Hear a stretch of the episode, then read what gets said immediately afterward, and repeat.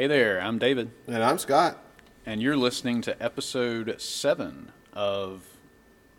Episode seven. Seven. Can you believe that? I know, Episode seven of Books by Old Dead Guys. Yep. So, thanks. Yeah. Yeah.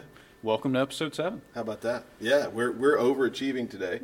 we're gonna do not one, no, no, but Two sections. sections of Richard Baxter's Reformed Pastor. David, can you catch us up to what we've learned so far in Baxter? Yeah, so I'll catch us up in chapter two. So chapter two's been all about uh, why should ministers give special attention to their own walks with the Lord. What what are the reasons behind uh, ministers needing to pay close attention, to take heed, as as Baxter would say, to your own walk with the Lord. So we went through.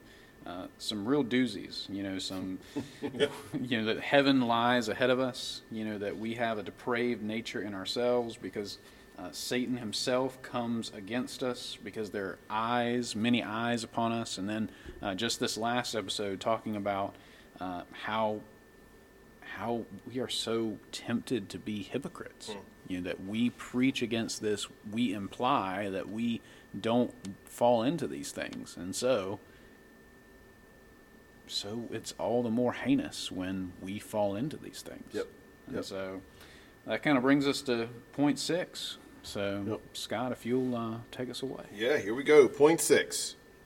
Take heed to yourselves, because such great works as ours require greater grace than other men's. Weaker gifts and graces may carry a man through in a more even course of life that is not liable to so great trials. Smaller strength may serve for lighter works and burdens. But if you will venture on the great undertakings of the ministry, if you will lead on the troops of Christ against Satan and his followers, if you will engage yourselves against principalities and powers and spiritual wickedness in high places, if you will undertake to rescue captive sinners out of the devil's paws, do not think that a heedless, careless course will accomplish so great a work as this.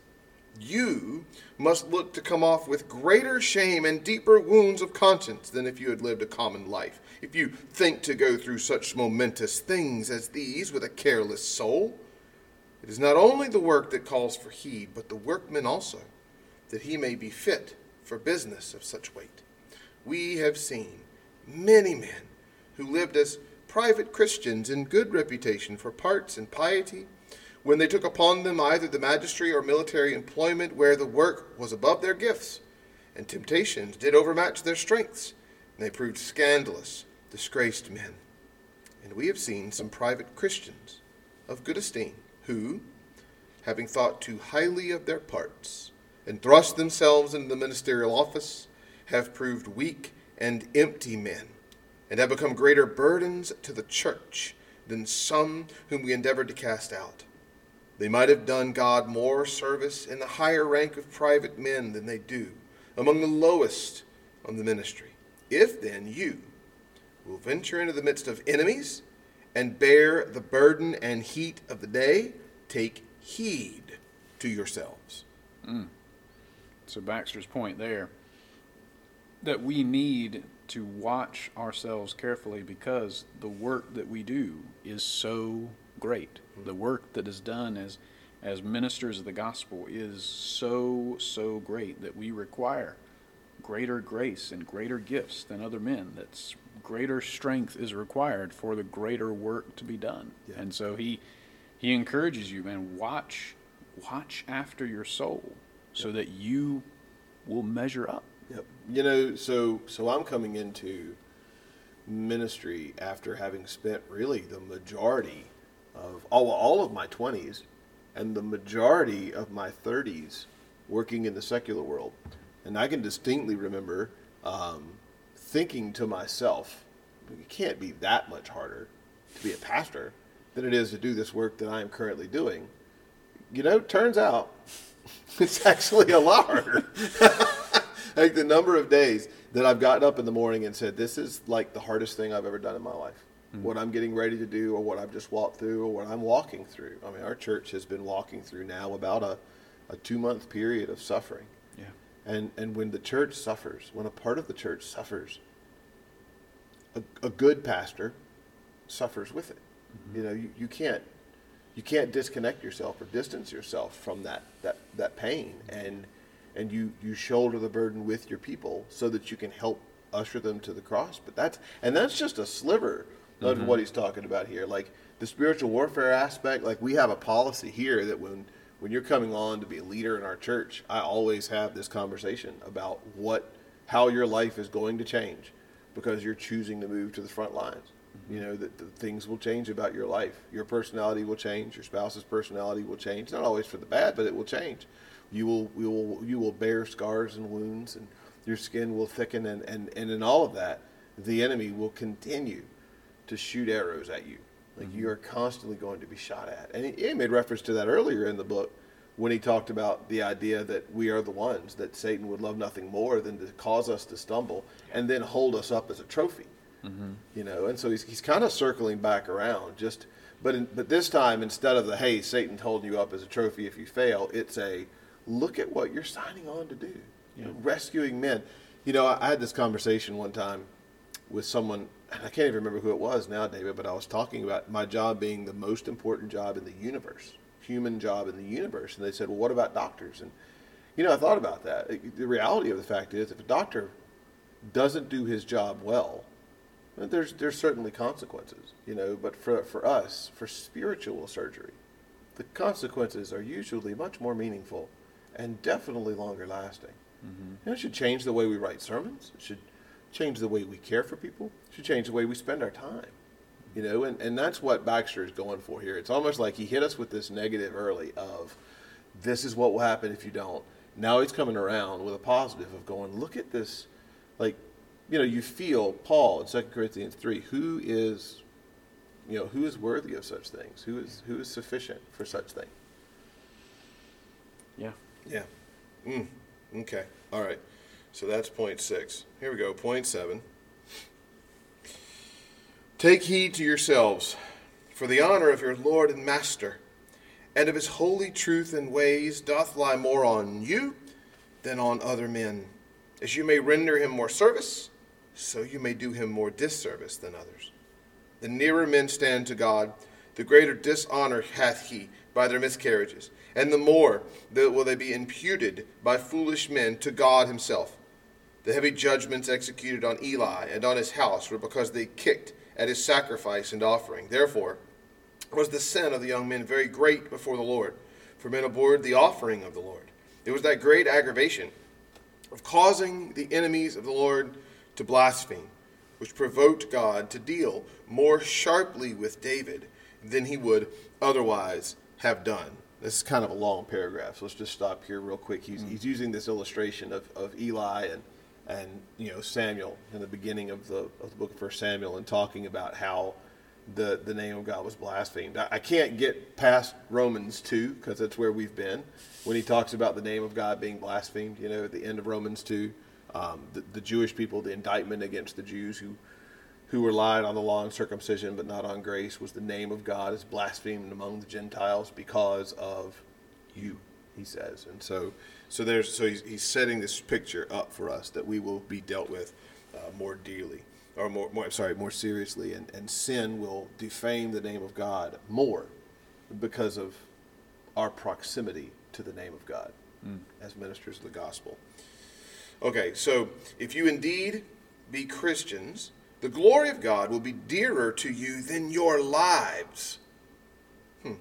Take heed, therefore, what you do against it, as you would take heed what you do against your own lives. Would it not wound you to the heart to hear the name and truth of God reproached for your sakes? To see men point to you and say, There goes a covetous priest, a secret tippler, a scandalous man.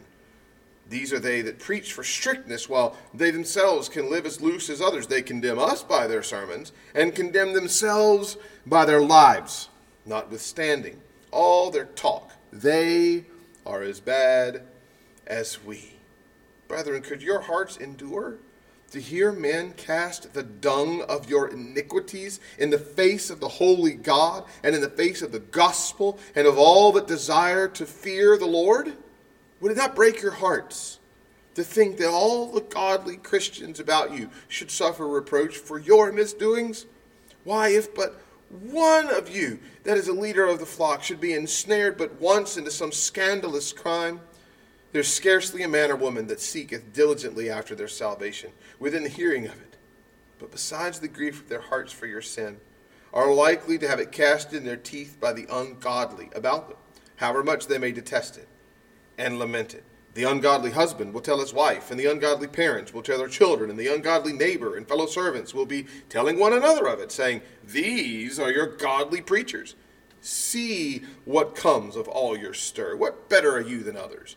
You are even all alike. Such words as these must all the godly in the country hear for your sake.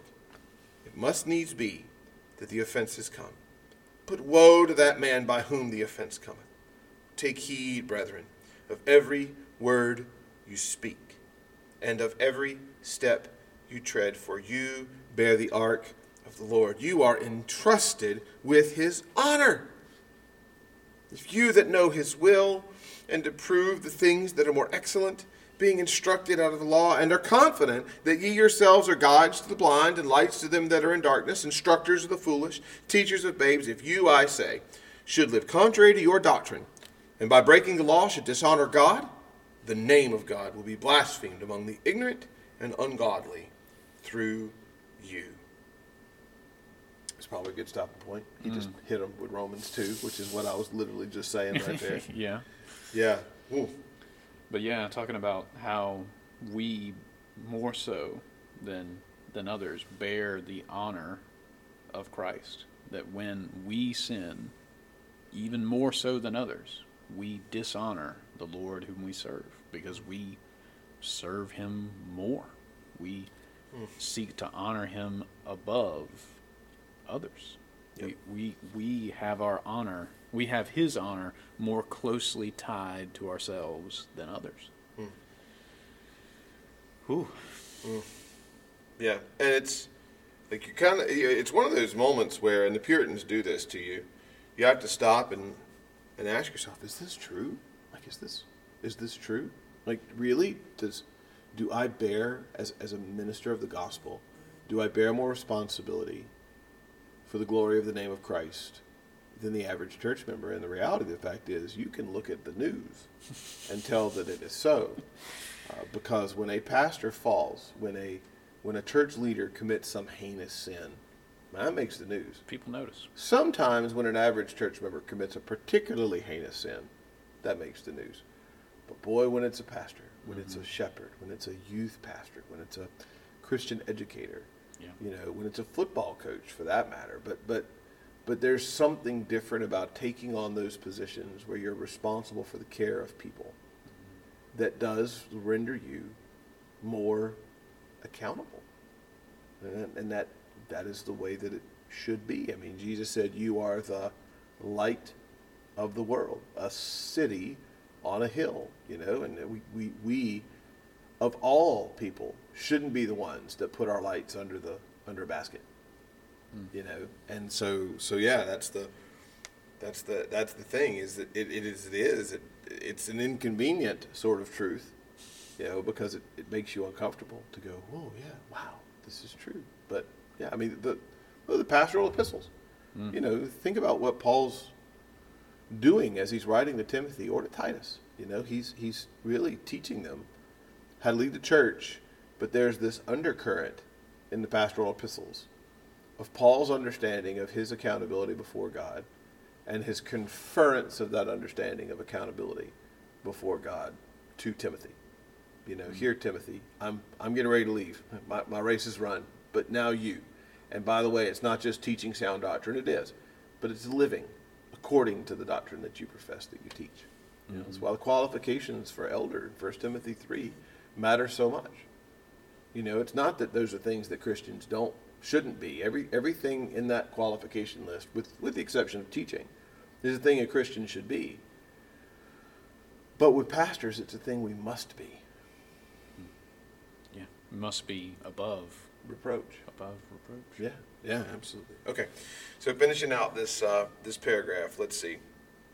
I stopped on. I go through. And you are not acquainted with that standing decree of heaven. Them that honor me I will honor, and they that despise me shall be lightly esteemed. Never did man dishonor God, but it proved the greatest dishonor to himself. God will find out ways enough to wipe off any stain that is cast upon him, but you will not so easily remove the shame and sorrow from yourselves. Hmm. Which is a good point. Yeah. When we talk about blaspheming the name of God, it's not that God needs us, quote unquote, if you will, to stand up for his reputation, but he does use us mm. to do so. But the name of God will will not have its luster lost. Boy, if we fall, mm-hmm.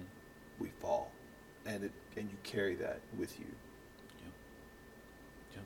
And the sorrow and the shame you carry with you. Mm. So so, as an aside, it feels like every week, particularly in this chapter, we can make this shameless plug for please pray for us. For us. Please pray for your pastors. It's it's not an easy work. We do it joyfully. Uh, we we signed on for the harder thing, but we need you know the prayers of the saints and the encouragement and exhortation of the saints. By mm-hmm. the way, you know not just one side. I don't just need people pat me on the back. I need people pointing out my sin. You feel free to do that, but but please pray for us because it is it is a it's a particular temptation. It's a difficult thing to navigate. So, okay, well, that is 6 and 7 and next time we'll wow. So eight. point 8 Point eight is lengthy. This may be a longer podcast, but we'll try to get all of point eight done so we can get done with this this particular chapter, mm. and then we'll see what we have in store after that. Thank you guys so much for listening today. We hope that you'll listen again and uh, we will see you later. Goodbye.